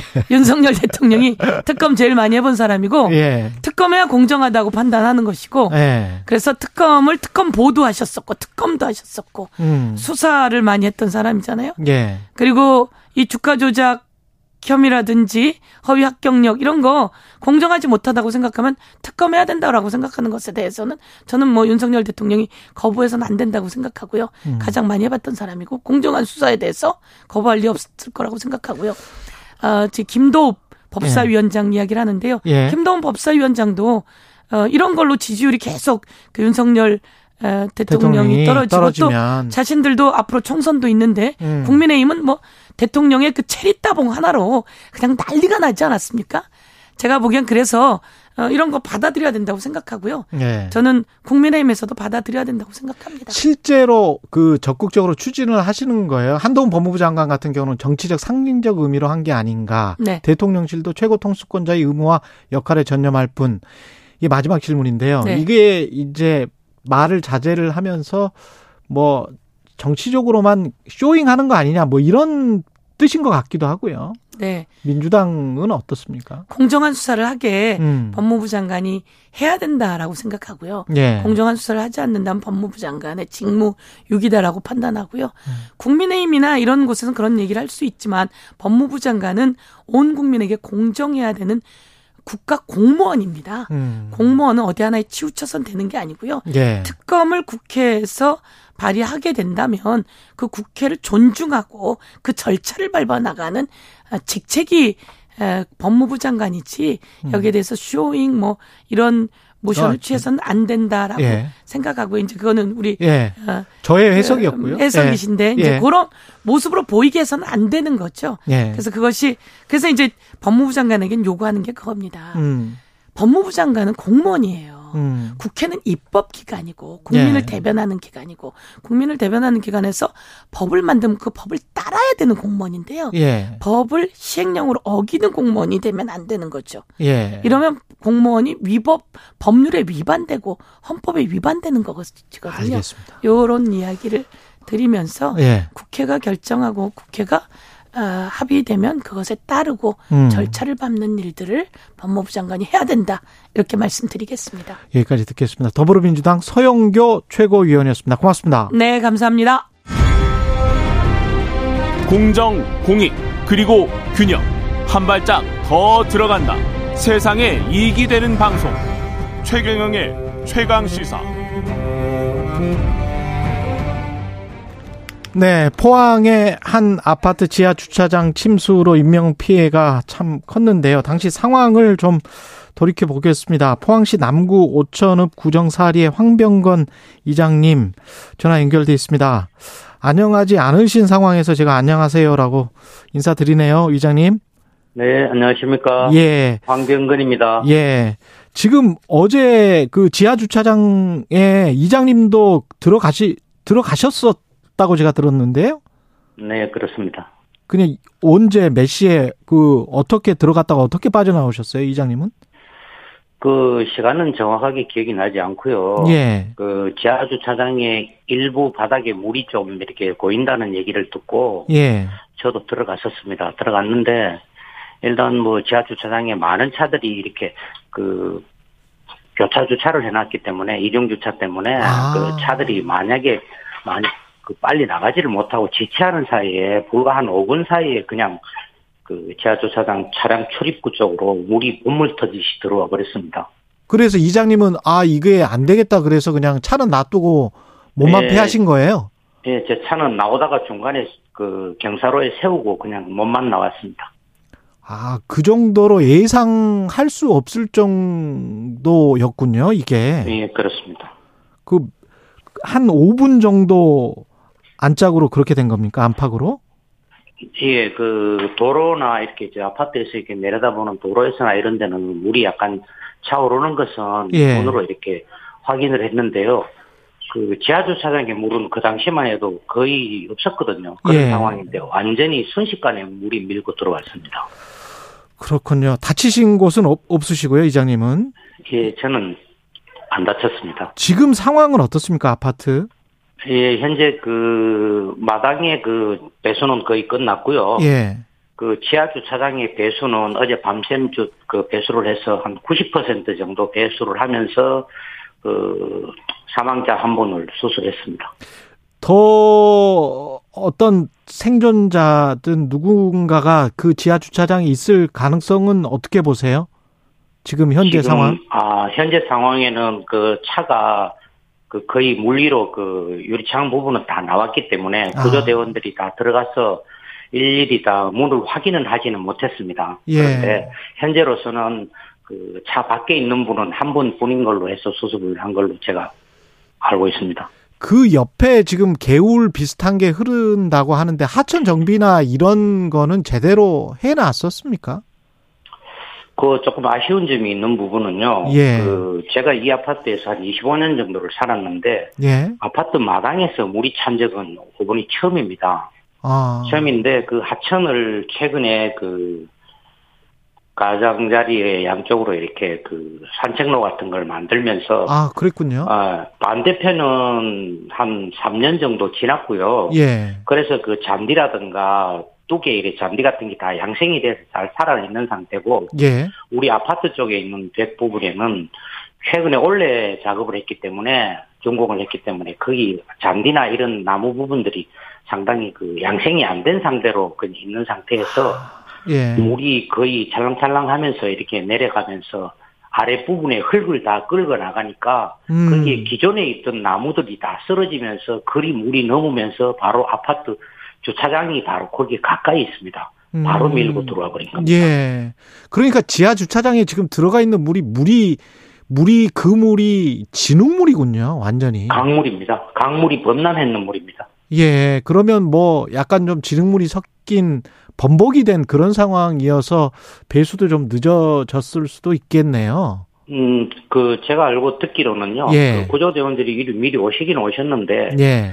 포항시의 모든 곳에서 이렇게 동시다발적으로 일어났는데 우리 아파트가 약간 시간이 좀 늦게 발생했기 때문에 모든 큰 대형 장비들이 다 그쪽에 투입이 된 상황이라서 조금 저희들 아파트에 조금 장비 투입이 조금 늦어진 것은 뭐 제가 그렇게 알고 있습니다. 예.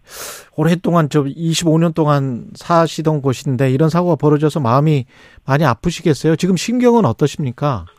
아유 뭐 저는 뭐 개인적으로는 뭐 차량이 침수되고 해도 그런 부분보다는 예. 우리 아파트에 479세대입니다. 음. 479세대가 지금 일단 전기실이 모두 침수돼 버리고 행정을 관장하는 뭐 관리 사무실이나 이런 컴퓨터 같은 게 모든 게 다 침수돼 가지고 저는 완전히 그 사람이 살 수 없는 그 이제 그런 아파트가 돼 있습니다. 그게 아, 지금 전기 전기도 안 들어와요?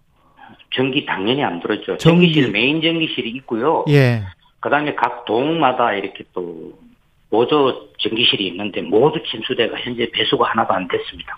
아, 전기, 물, 상수도 뭐 다 끊긴 상황이군요. 지금 음, 사실 그렇죠. 저 연결돼 있는 핸드폰도 어디 그러면 주민들은 다 편의점에서 충전하고 그렇게 되는 겁니까? 그래요. 저도 어제 저녁에는 방전이 됐다가 예. 어디 그 숙박업소에 가서 충전을 하고 하룻밤 잠시 눈 붙이고 다시 충전해서 왔습니다. 지금은 이제 오늘은 그 충전 그 통신업체들이 지금 지금 다 와서 충전기를 설치하고 있습니다. 예. 언론 보도에 따르면 지자체에서는 뭐 안전 문자가 갔었는데 뭐 또 경비실에서 6시 7시에 또 차를 빼라고 해서 그것 때문이 아니냐 뭐 이런 보도도 있었는데 현장에서는 어떻게 생각하세요? 저는 그렇게 생각하지 않고요. 예. 뭐 경비실이나 그런 분들도 뭐 뭐 주민의 재산을 보호하는 측면에서 이러이러한 그렇죠. 상황이 있으니까 전달을 해야 되는데 그렇죠. 그 당시에는 정기시 침수가 안 됐기 때문에 일단 방송이 된 걸로 알고 있습니다. 그때는 침수가 안 됐기 때문에 경비실은 예. 그렇게 판단할 수밖에 없었다. 시, 그렇죠. 예. 재산을 보호하기 위해서 했는 행동이라고 생각합니다. 그렇죠. 그렇죠. 시 당국이나 정부는 사전이나 사후에 어떻게 아쉬운 점은 없으시고요? 예, 아니요. 뭐 다른 아쉬운 거는 없고요. 예. 업이나 이런 데 저희들은 업지역이기 때문에 업에서도 수시로 그런 그 대비 문자는 많이 왔었습니다만 예. 워낙 그 상상하지 못하는 돌발 상황이 발생했기 때문에 음. 뭐 업의 대처 문제나 이런 부분에 대해서는 제가 뭐라고 말씀드릴 수는 없습니다. 예. 알겠습니다. 여기까지 듣겠습니다. 사고가 난 포항 지역의 황병건 이장님이었습니다. 고맙습니다. 네, 감사합니다. 예. 그리고 사고 원인 대책 관련해서는 이용재 경민대학교 소방안전관리학과 아, 교수 연결돼 있습니다. 안녕하세요. 예, 안녕하십니까? 예, 지금 생존자들 같은 경우는 그 위에 어떤 버블 포켓 공간이 있어서 공기 숨 쉴 수 있는 공간이 있어서 배관 위에서 이제 엎드려 있었다 이러던데 이 일반 갑자기 물어날 물이 불어날 경우에 일반인들은 어떻게 해야 되나요? 이런 경우에는? 참 이게 어, 참 일어나지 말아야 될 일이 일어났는데요. 예. 어, 어쨌든 간에 그, 그, 지하 주차장이라는 곳이 왜 상부에 그런 그 상하수도 배관이라든지 그 소방 배관이라든지 이런 것이 그, 있으면서 우회 공간이 뭐 한 30 내지 높으면 한 50cm 정도 그 정도 공간이 있어서 다행히 그래도 두 분은 정말 기적적으로 생존을 하셨는데요. 예. 어, 제일 안타까운 부분은 이제 아파트 뭐 다친한 얘기긴 하지만 어, 최근에 지어지는 아파트 같은 경우는 이 지하 주차장 침수를 예방하기 위해서 그 자동차가 들어가는 그 램프라고 하죠. 예. 그 앞부분에 그 물에 물이 유입이 돼서 침수되는 것을 막기 위해서 이 차수벽 같은 그 철판을 이제 설치를 할 수가 있게 되어 있습니다. 음. 근데 이 아파트 같은 경우는 아마 아마도 제가 가보진 않아서 뭐 그게 있는지 없는지 판단하기는 어렵지만 그 과거에 지어진 아파트 같은 경우는 그런 시설이 대부분 없습니다. 기껏 해봐야 뭐 모래주머니 정도 음. 그 구비하고 있는 게 뭐 통념적이고요. 예. 그래서 이렇게 갑작스럽게 물이 불어날 경우에는 어, 대비하기가 어려웠던 것으로 판단이 되고요. 예. 어, 뭐, 앞으로는 아마, 어, 이렇게 대형 건물이나 아파트 단지를 지을 때는 반드시 그 지역이 특히 저지대인 경우는 반드시 차수벽 같은 것을 설치하는 그런 대책이 근본적으로 좀 필요할 것 같습니다. 예, 예방책 말씀을 해주셨고 수색 관련해서 혹시 사람이 아직 있을 가능성 어떤 점에 좀 주의해야 될까요? 예, 뭐 모르죠. 혹시라도 한 분 뭐 더 있을지는 모르겠지만, 음. 어, 이런 사고가 또 있을 수도 있겠지만, 요번에 좀 안타까웠던 부분이 이제 물을 빼는데 상당히 좀 아, 시간이 그렇죠. 많이 오래 걸렸습니다. 좀 더뎠죠. 예. 예. 특히 이런 상황에서는 뭐 정말 1초가 며칠까지 음. 느껴질 수도 있는 그런 상황인데, 아마 그 물 빼는데 오랜 시간이 걸렸던 이유는 어, 주차장 면적이 굉장히 컸을 거고요. 예. 그, 그래서 그 펌프 차가 와서 이제 물을 빼는데, 어, 일반적인 물이라면 그 펌프차의 성능이 제대로 나와서 빨리 뺄 수도 있겠지만, 이건 아까 이제 이장님이 말씀하신 부분에도 나왔지만, 거의 이건 진흙탕 물이거든요. 네. 그러다 보니까 그, 물 빼는 속도도 느렸을 것이고요. 그렇겠죠. 또 하나는, 어, 지금 뭐 그 지역이 거의 비상 상태이기 때문에 거의 모든 소방차들이 출동해서 음, 다른 지역이나 이런 데를 그 이제 그 활동하고 있었을 거고 예. 그러다 보니까 아뭐 소방차가 이 펌프차가 무한정 있는 게 아니고 예. 투입하는데도 상당히 그 그렇죠 시간이 걸렸을 어, 거고 시간적인 어려움이 있을 수밖에 없었을 거고 예. 그러한 것들이 예, 아마도 이렇게 물 빼는데 어, 오랜 시간이 걸려서 재난 상황이라는 어, 것이 예. 예. 그래야지 않았느냐라는 그런 안타까운 여기까지 듣겠습니다. 예. 예. 이용재 경민대 소방안전관리과 교수였습니다. 고맙습니다.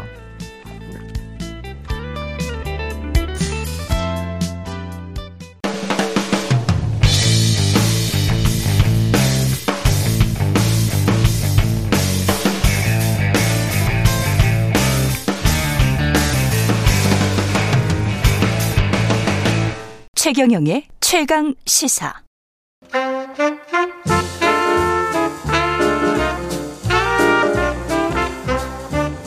세상의 모든 뉴스를 탐구합니다. 김준일의 뉴스 탐구 생활. 네, 화제가 되는 이슈를 깊이 있게 파헤쳐보는 뉴스 탐구 생활. 세상 모든 것이 궁금한 남자 김준일 뉴스톱 대표 나와 계십니다. 안녕하십니까? 예, 예. 휴가 잘 보내고 오셨고, 아, 예. 포항 때문에 지금 마음이 약간 무거워져서 그 오늘 마침 저 탐구할 주제도 기후 변화와 관련된 겁니다. 예, 뭐 전체적으로 보면 태풍 예. 얘기도 하고 기후 음. 변화 음. 얘기도 하고 그래서 에너지 정책 전 세계 그래서 좀 이렇게 어떻게 이거를 엮을 수 있지 생각하실 수 있겠지만은 그렇죠. 글로벌하게 좀 조망을 좀 하고 한국의 에너지 대책까지 좀 얘기를 좀 드려야 될 것 같아요. 근데 굉장히 좀 중요한 문제입니다. 이게 다 문제예요. 융합적으로 예. 다 엮여 있습니다. 음. 예, 지금 이 11호 태풍 흰남노도 사실은 기후 변화 때문이 아닌가 뭐 이런 이런 말이 나왔었어요. 기후 변화 때문이죠. 예. 왜냐하면 유례가 없어요. 지금 음. 그러니까 이거를 좀 정의를 하자면은 이제는 이상 기후 이상의 일상화 라고 좀 정의를 해야 될 것 같아요. 과거에 우리가 이제 뉴노말 이야기 했는데. 예, 예. 예. 그러니까 겪어보지 못한 건데 왜 겪어보지 못했냐면 일단은 태풍은 원래 저위도에서 발생을 해요. 음. 영도, 적도에서부터 한 16도 사이 예. 이런 거에서 발병, 발생을 합니다. 그래서 우리가 역대급으로 겪었던 뭐 태풍, 뭐, 루, 뭐, 루, 루사, 매미 그렇죠. 이런 게 다 북위 16도 정도에서 발생을 했거든요. 예. 근데 이 태풍 흰남노는 사상 처음으로 예. 이 북태평양 쪽에서 북위 26.5도에서 발생한 초강력 태풍이에요. 우리랑 훨씬 가까운 음, 지역에서 훨씬 가까워요. 일본 동쪽 아래쪽 동남쪽 정도로 보시면 될 것 같습니다. 보통은 적, 적도 부근에서 발생을 음. 하는데 그러니까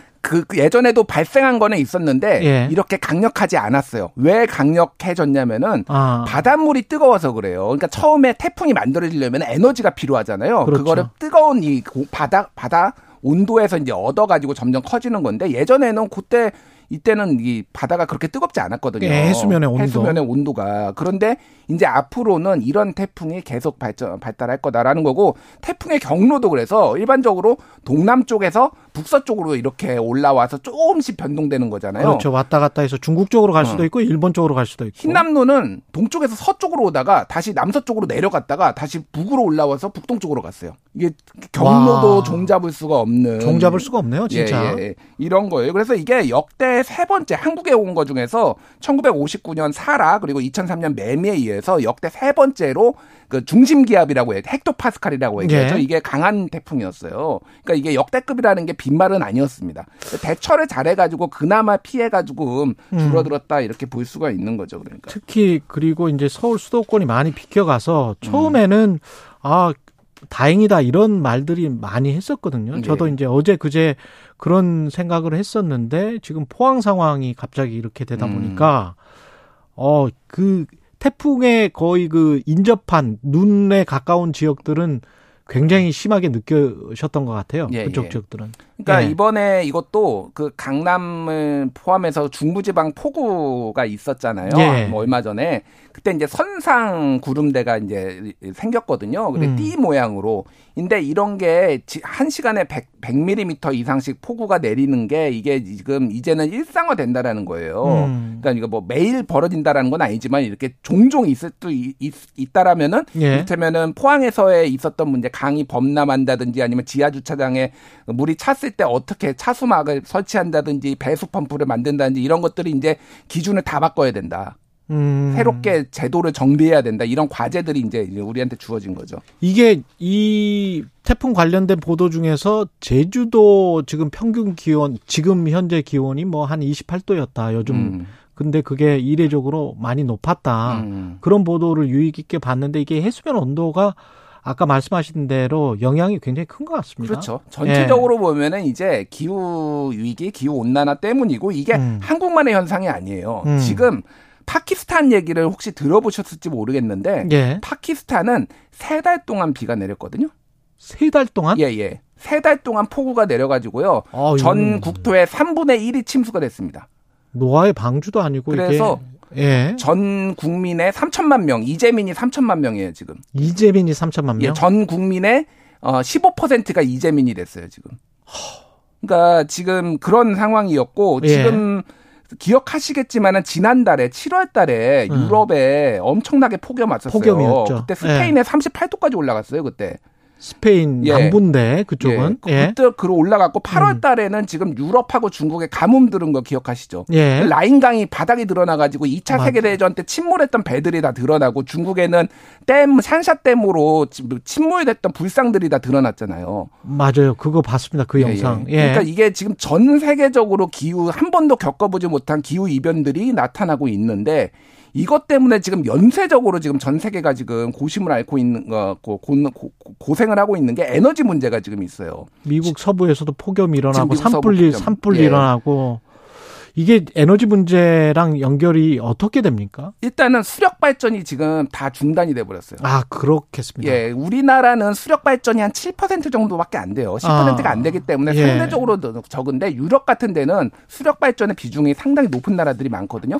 그럼 음. 이거를 근데 지금 러시아하고 우크라이나 전쟁이 벌어졌잖아요. 그렇죠. 그래서 러시아에서 들여오는 천연가스 음. 이게 지금 뭐 제한을 유럽에서 자체적으로 걸거나 아니면 아예 러시아에서 무기화해 가지고 지금 안 주겠다 막 이런 상황 있잖아요. 그렇죠. 우리 고장 났다. 독일은 예. 작년 대비 1년 전 대비 전기세가 전기 요금이 음. 10배 올랐습니다, 지금. 10배? 예, 10배 올랐어요. 전기 요금이? 전기 요금이 10배가 올랐어요. 어휴. 그래서 지금 어저께하고 그저께 예. 이제 나왔던 얘기가 프랑스하고 어 독일하고 협정을 맺어가지고 프랑스는 독일에 가스를 주고 예. 뭐, 어, 뭐 독일은 뭐 프랑스에 뭐 전기를 주고 뭐 이런 게 지금 당장 주는 건 아니지만 장기적으로 보면 서로 부족한 부분들이 있으면은 이거를 같이 메꿔주겠다 이런 에너지 협정 같은 게 지금 뭐 각국마다 속속 맺어지고 있어요. 근데 한국은 음. 예전에 음. 예, 동부가 슈퍼그리드라고 이게 이제 일본의 손정희 회장이 음. 소프트뱅크 음. 손정희 회장이 제안을 했고 한국에서도 검토가 됐는데 한마디로 얘기하면은 이제는 이게 전기를 남아 음. 도는 것들이나 부족한 부분이 있으면은 동아시아 국가들이 중국, 예. 일본, 한국 이런 나라들이 전력망을 연결을 해가지고 이거를 같이 쓰자 이런 것들이 구상이 된 적이 있거든요. 그것도 아이디어네. 아이디어였고요. 왜냐하면 전기라는 게 특히 신재생 음. 에너지의 단점 중에 하나가 예. 전기가 남으면 그걸 어떻게 하지를 못해. 그러니까 간헐성이라는 게 예. 있잖아요. 그래서 더 커브라는 게 이제 보통 그려지는데 그렇죠. 낮에 태양광은 특히 낮에만 집중적으로 생기고 밤에 안 되니까 이거를 이제 뭐 수소 장치 뭐 수소 분해를 해 가지고 전기를 저장한다든지 뭐 여러 가지 방안들이 있는데 이거를 다른 나라에 보낸다든지 이런 것들도 이제 방안을 강토 어, 검토해야 되는데 문제는 한종일이 서로를 다 싫어해 가지고 이게 이제 되기가 되게 어려운 뭐 이런 상황이고 안보 문제도 있고 그래 가지고 뭐 우리 뭐 이런 상황이에요. 우리나라 내에서라도 이 신재생 에너지는 조장 음. 그 배전 이 문제를 빨리 해결을 하기가 전 세계적인 문제긴 합니다. 이 기술과 관련해서는. 그래서 또 하나가 예. 지금 석탄 수요가 급속하게 늘고 있어요.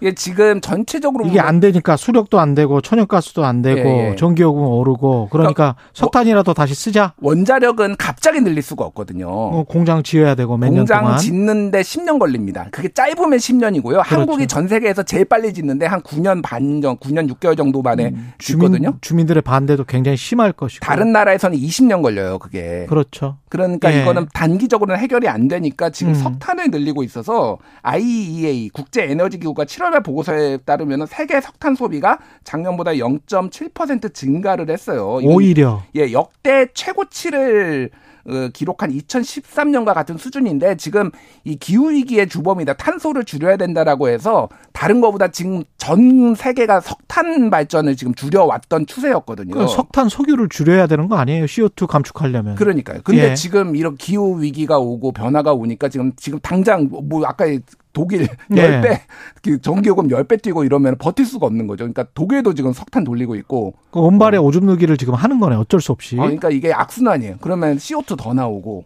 뭐 그런데 파리 기후협정 다시 들어갔었던 거. 예. 뭐 이런 것들 보면은 정확하게 그 로드맵이 정해져 있지 않습니까? 2050년까지 어떻게 하겠다. 2050년까지 탄소 중립을 해야 되고 그렇죠. 지금 각국이 거의 뭐 나라마다 다른데 40%에서 60% 현재 기준으로 다 감축 탄소량을 줄여야 돼요. 우리도 40% 감축한을 그때 약속을 했던 거잖아요. 약속을 했는데 예. 지금 문제는 윤석열 정부에서 이미 인수위 시절에서 그거 전기요금 폭등이 있기 때문에 이거 못 하겠다라고 이제 지금 사실상 뭐 이렇게 좀 나자빠진 이런 음. 상황이고 이제 윤석열 정부 얘기를 조금 안 할 수가 없는 게 예.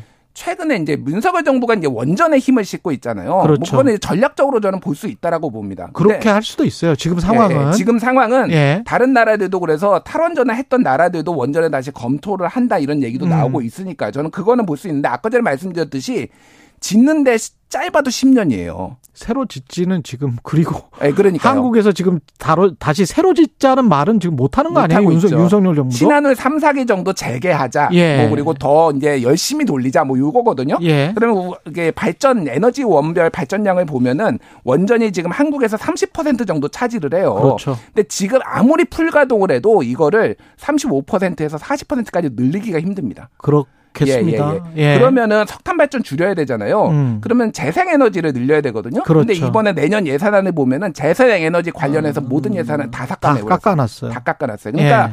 문재인 정부가 하던 거에 반대로 가는 거가 중요한 게 아니라 음. 원전도 원전대로 하되 재생 에너지도 사실은 늘려야 돼요. 한국이 지금 재생 에너지 비율이 7%대거든요.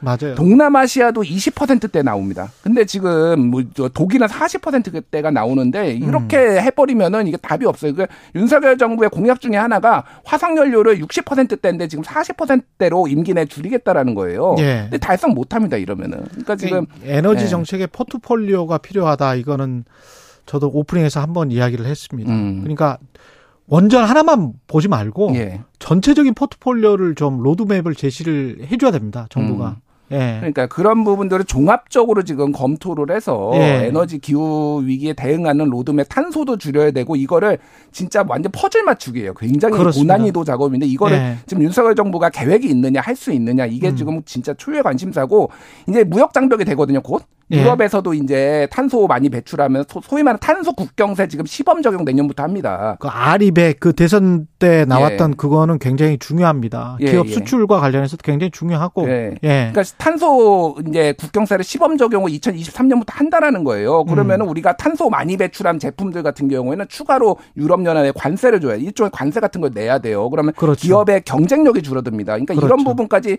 정부가 다 대안, 대안을 내놔야 되는 지금 그런 상황이에요. 예. 김준일 뉴스탑 대표였습니다. 고맙습니다. 감사합니다. KBS 일라디오 최경영의 최강시사 듣고 계신 지금 시각 8시 40, 42분입니다.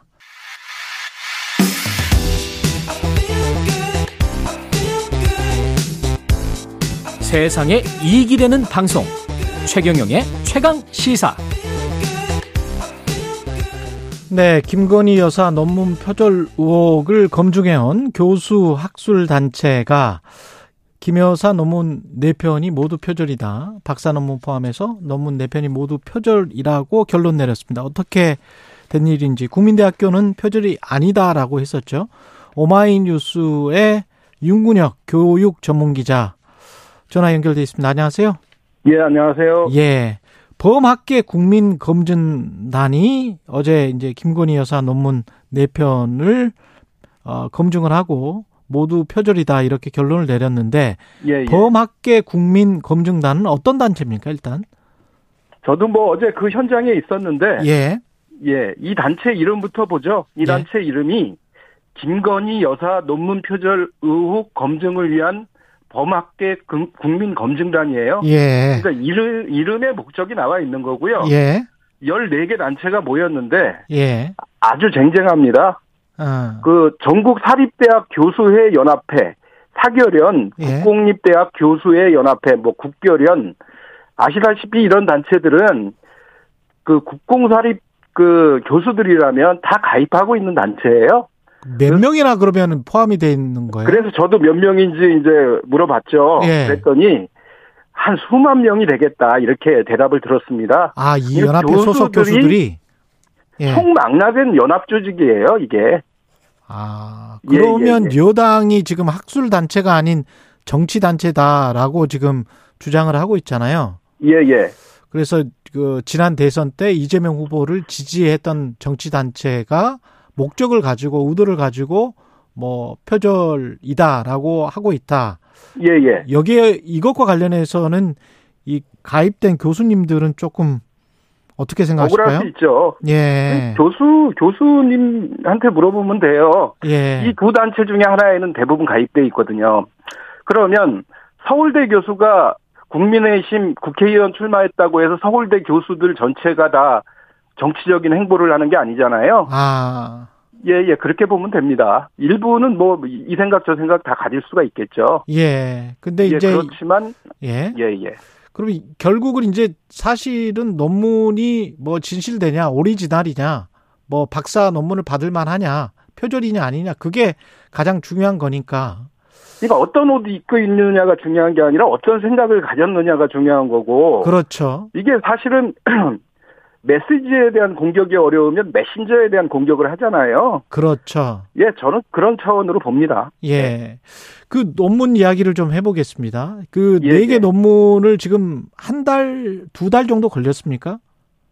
8월 1일서부터 8월 5일쯤인가? 8월 아. 초에 아무튼 시작을 했기 때문에. 한 달 정도 걸렸네요.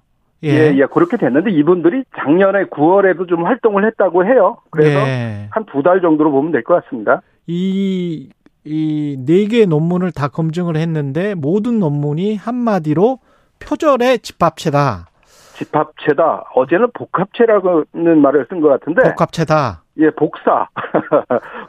복사한 게 아주 많았다는 얘기도 나왔고요. 예. 그 연구 부정에 해당된다는 것인데. 예.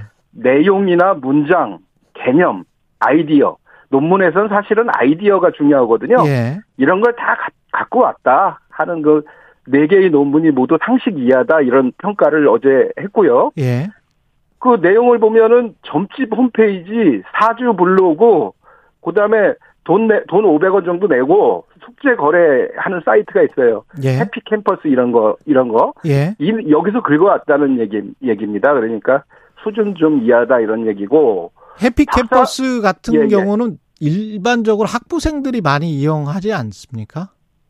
요새는 초중고생들이 이용할 거요. 아, 그렇습니까? 예, 예, 예. 숙제하려고 이거 갖다가 붙이고 그러잖아요. 예. 500원에서 1000원 정도면 뭐 글 하나 정도 볼 수 있을 것 같, 있는 걸로 알고 있습니다. 근데 거기에 있는 내용이 여기에 그대로 있다?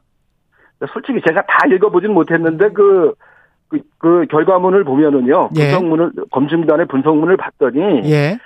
그러니까 일부 가져온 게 아니라 통째로 가져온 거예요. 뭉텅이로. 뭉텅이로 가져왔다. 예예. 예. 그런 해피 캠퍼스 것도요. 음. 예, 그 예. 가장 심각하다고 생각한 대목은 어디였습니까? 윤근혁 기자는? 저는 점집이 눈에 확 들어와 갖고요. 예. 그게 박사 논문이거든요. 그렇죠. 박사 논문에서 점집 내용을 얼마나 가져왔는가 하고 어제 그 내용도 분석을 해보고 음. 점집 그 업체 운영자 두 분과도 통화를 해봤어요. 예. 근데 내용 전체 그 박사 논문에 100, 100한 20페이지 정도 되는 것 같은데 박사 논문이 예. 그 중에 4페이지 정도가 점집에서 가져온 것이었고요. 그러니까 토시나 뭐 몇 개 빼놓고는 그냥 뭉텅이로 그것도 점집 홈페이지에 있는 것을 긁어온 거예요. 그래서 박사 논문에 집어넣는데 여기서 우리가 저 유념할 것은 표절이라고 하는 것은요. 예. 출처를 전혀 밝히지 않고 그냥 자기가 쓴 것처럼 갖고 오는 걸 얘기한 거거든요. 그렇죠. 인용이 없이. 예, 예, 예. 예. 예. 그래서 점집에서 그렇게 가져온 것들이 많았고 그 음. 운영자들은 뭐라고 얘기하냐면 그 중에 한 명은 자기가 직접 글을 썼다는 사람이었고요. 아, 그 점집 점... 홈페이지에 글을 직접 썼다, 본인이? 어, 예, 본인이. 1998년부터 2000년 초반에 자기가 텍스트를 직접 썼대요. 그래서 해놨기 때문에 그 뭐그 그 이후에 누가 갖다 썼으면은 그거는 우리 거 갖다 쓴 거다는 식으로 두 분 다 얘기를 했고 어. 김건희 논문에 대해서는 예. 우리 것을 베낀 것이다라고 사실은 확정적으로 얘기를 했어요. 그러나 그분들이 김건희 씨 논문을 직접 본 건 아니기 때문에 예. 제가 어제 오마이뉴스 기사에는 조금 이렇게 돌려갖고 쓰긴 했습니다만은 예. 예, 예. 그분들은 점집을 운영하시는 분들인 거죠? 그러니까 이, 그 이분들이 뭐 무당이나 점술가가 아니라 예. 점집으로 그 점을 뭐 이렇게 인터넷으로 보면은 사주 점 뭐 이런 거요. 예, 예. 그럼 7,800원을 받아요. 한번 보는데. 예. 그러면서 이제 돈을 버는 업체를 운영하는 분들입니다. 그러면 그 점집 어, 운영하시는 분들은 김건희 여사가 표절을 했다라는 예. 사실을 확인을 하고 뭐라고 하던가요? 그러니까 이분들이 예. 사실은 사업체를 운영하다 보니까 음. 상당히 위축돼 있어요. 어제 제 얘기를 당연히, 듣고 당연히 그렇죠. 그래서 예. 위축돼 있고 걱정을 진짜 많이 하더라고요. 음. 다만 저희 저희가 쓴 게 맞고 그 내용은 그래서 그 이후에 여기저기 퍼져나간 것 같긴 한데 예. 김, 김건희 씨 논문에 우리랑 똑같은 게 들어갔다면 예. 우리 우리 거 가져간 게 아닐까 그렇게 생각한다. 아. 주 조심스럽게 얘기했습니다. 예, 예. 지금 말씀하신 거에 점집 홈페이지, 사주팔자 블로그 이런 예, 게 예. 포함되어 있고 해피 캠퍼스라고 어 뭐 일반적인 학생들이 갖다 베껴 쓰는 그것도 예, 이제 예. 다 이제 인용이 전혀 인용 문구나 뭐 이런 것들이 없었다는 그러니까 것이고. 바꿔놓고 생각해서 해피 캠퍼스에서 가져왔다고 어떻게 논문에 쓸 수 있겠어요? 할 수는 없지. 저는 점집에서 이걸 가져왔습니다. 이렇게 할 수가 없잖아요. 예. 이걸 포함해서 물론 구현상 숙명여대 교수 논문 같은 경우 갖고 왔는데 예. 뭐 정식 논문을 갖고 와서 와서도 출처를 밝히지 않은 거죠. 예. 예, 예. 대필 의혹까지 그래서 제기가 되고 있습니다. 김건희 여사는 별로 지금 관련해서 전혀 이야기가 없고 이 예, 정도 예. 되면은 본인이 쓴 박사 논문이라면 본인이 뭐 가타부터 이야기를 해야 되는 거 아닙니까? 상식적으로는 얘기를 해야 되는데 예. 지금 얘기해서 도움이 될 게 없다고 본인이 판단했을 수가 있어요. 예. 그러나 이 문제는 사실은 그 여러 개, 14개의 교수 단체가 모여서 모여서 이렇게 특정인에 대해서 검증을 했다는 건 상당히 역사적인 일이라고 판단이 됩니다. 예. 그만큼 사회적 논란도 크고 앞으로도 계속 될 거예요, 이 논란은. 그럴 수밖에 때문에, 없겠습니다. 예. 예, 예. 결자 해지 자세로 조금의 그 책임성이라도 있다면 김 여사가 나서서 상황을 얘기하는 게 좋을 것 같아요. 예, 맞습니다. 사과할 게 있으면 사과를 하고요. 이게 대통령실에서도 뭐라고 할 수가 없는 게 본인이 지금 예. 논문 작성자로 돼 있고 그걸로 박사학위는 일종의 라이센스잖아요. 한국 같은 사회에서는. 이분이 그, 이거 해갖고 저 교수도 한, 겸임 교수를 한 거 아니에요, 국민대. 예. 예, 예. 뭐 다른 다섯 개 대학 강사도 했지만은요. 예. 예. 그래서 이거는 분명히 본인이 뭔가 반론을 해야 될 것 같고 반론을 최경련의 최강 시사 역시 받고 있, 기 때문에 이거는 정말 예, 예. 좀 해주셨으면 좋을 것 같고요. 그러니까 대필 반론을 거기다 했으면 좋겠네요. 예 예. 예. 대필 의혹은 이거는 왜 이렇게 보는 근거 같은 게 있습니까 혹시? 그러니까 이분들이 그 국민검증단이 예. 논문 대필에 대한 합리적인 의심이 든다라고 조심스럽게 얘기를 한 거고요. 예. 어제요. 이게 아까 말씀드렸습니다만 500원짜리 동전 내는 과정을 사이트 점집 사이트 가져왔는데 음. 김여사 아무리 김여사더라도 자기 이름 걸고 나오는 평생 남는 논문이거든요. 예. 더군다나 박사학위 논문이잖아요. 예. 그런데 그거를 이렇게 해피캠퍼스 이런 데서 점집 홈피에서 가져온 것 자체가 음. 상식적으로 자기가 가져왔다고 납득하기는 어렵다. 예. 이런 상황적인 판단이 깔렸다고 어제 설명을 하더라고요. 예. 네, 대필에 대한 의심이 드는 이유는요. 그리고 청취자분들이 좀 궁금해 하실 게 국민대학은 왜 예. 그러면 그때 일부 베끼기는 했지만 일부 뭐 인용 출처가 없는 거는 있지만 논문 표절은 아니다. 정도 예, 수준에서 예. 그 정도는 아니다. 뭐 이런 식의 결론을 냈지 않습니까? 예, 예. 검증단의 교수들은 뭐라고 하시던가요? 그 말이 안 된다 그러는 거죠. 그러니까 지금 예. 사실은 국민대에서 판단이 났는데도 음. 이렇게 나서는 교수들이 전국적인 교수들이 나선 거는요. 예. 국민대에 대한 그 지성을 믿지 못하겠다라고 판정한 거예요. 이른바 멤버 유지 논문 같은 경우 저 118개 문장 중에 50개 문장을 출처 없이 그냥 갖고 왔거든요. 예. 40% 이상 이렇게 막 갖고 온 것을 표절이 아니다. 판단 불가다. 이런 식으로 해서 봐주기로 나선 것에 대해서는 음. 뭐 납득할 수 없다고 이분들은 생각하고 있고 예. 대학이 이래선 안 된다. 이렇게 문제의식을 크게 갖고 있었던 거죠. 관련해서 사실은 숙, 숙명여대 석사 논문도 아직 그 표절 여부가 판단이 안 됐죠. 학교 자체에서. 예비 조사는 뭐 나온 것 같은데 예. 그거를 본 조사를 넘길지 안 넘길지 회의를 뭐 한 6개월째 안 하고 있는 걸로 제가 알고 있어요. 회의를 6개월째 안 하고 있다. 예, 본조사를 넘기, 넘기든 안 넘기든 이걸 판단을 해야 되는데 그 판단을 안 하고 눈치 보기를 하고 있다고 보입니다. 제가 숙명여대 학생들도 지금 뭐 서명을 하고 있던데요. 빨리 판단을 예, 예. 하라고. 그렇죠. 그러니까 국문들에 이어서 학생들이 나선 거죠. 예. 이거는 국민대와는 큰 차이가 있는 거예요. 국민대 학생들은 지금 나섰다는 소리를 저는 못 들었거든요. 그 이전에 판단을 내리기 전에 예. 그럼요. 예. 그 이게 경찰이 최근에 허위 경력 의혹에 관해서 불송치 결정을 내렸는데 논문 표절과 관련이 있지 않습니까? 이것도 그러니까 그 허위라는 의미에서 가짜 허위 이런 의미에서 비슷하다고 볼 수가 있고요. 예. 지금 허위 경력 기억 떠올려 보시면 김 여사가 5개 대학에 걸쳐서 20여 개, 자그마치 20여 개의 허위 경력을 써냈다. 이른바 뭐 한림대 강사라고 이력서에 써서 냈지만은 한림 알고 봤더니 그 한림 정부 산업대였다 이런 식의 그 바꿔치기였거든요. 그렇죠. 예. 경력 바꿔치기인데 예. 여기서 경찰청은요 서울 경찰청은 무혐의 처분하면서 음. 대학 채용에 허위 경력이 큰 영향을 미치지 않았다라는 논리를 내세워요.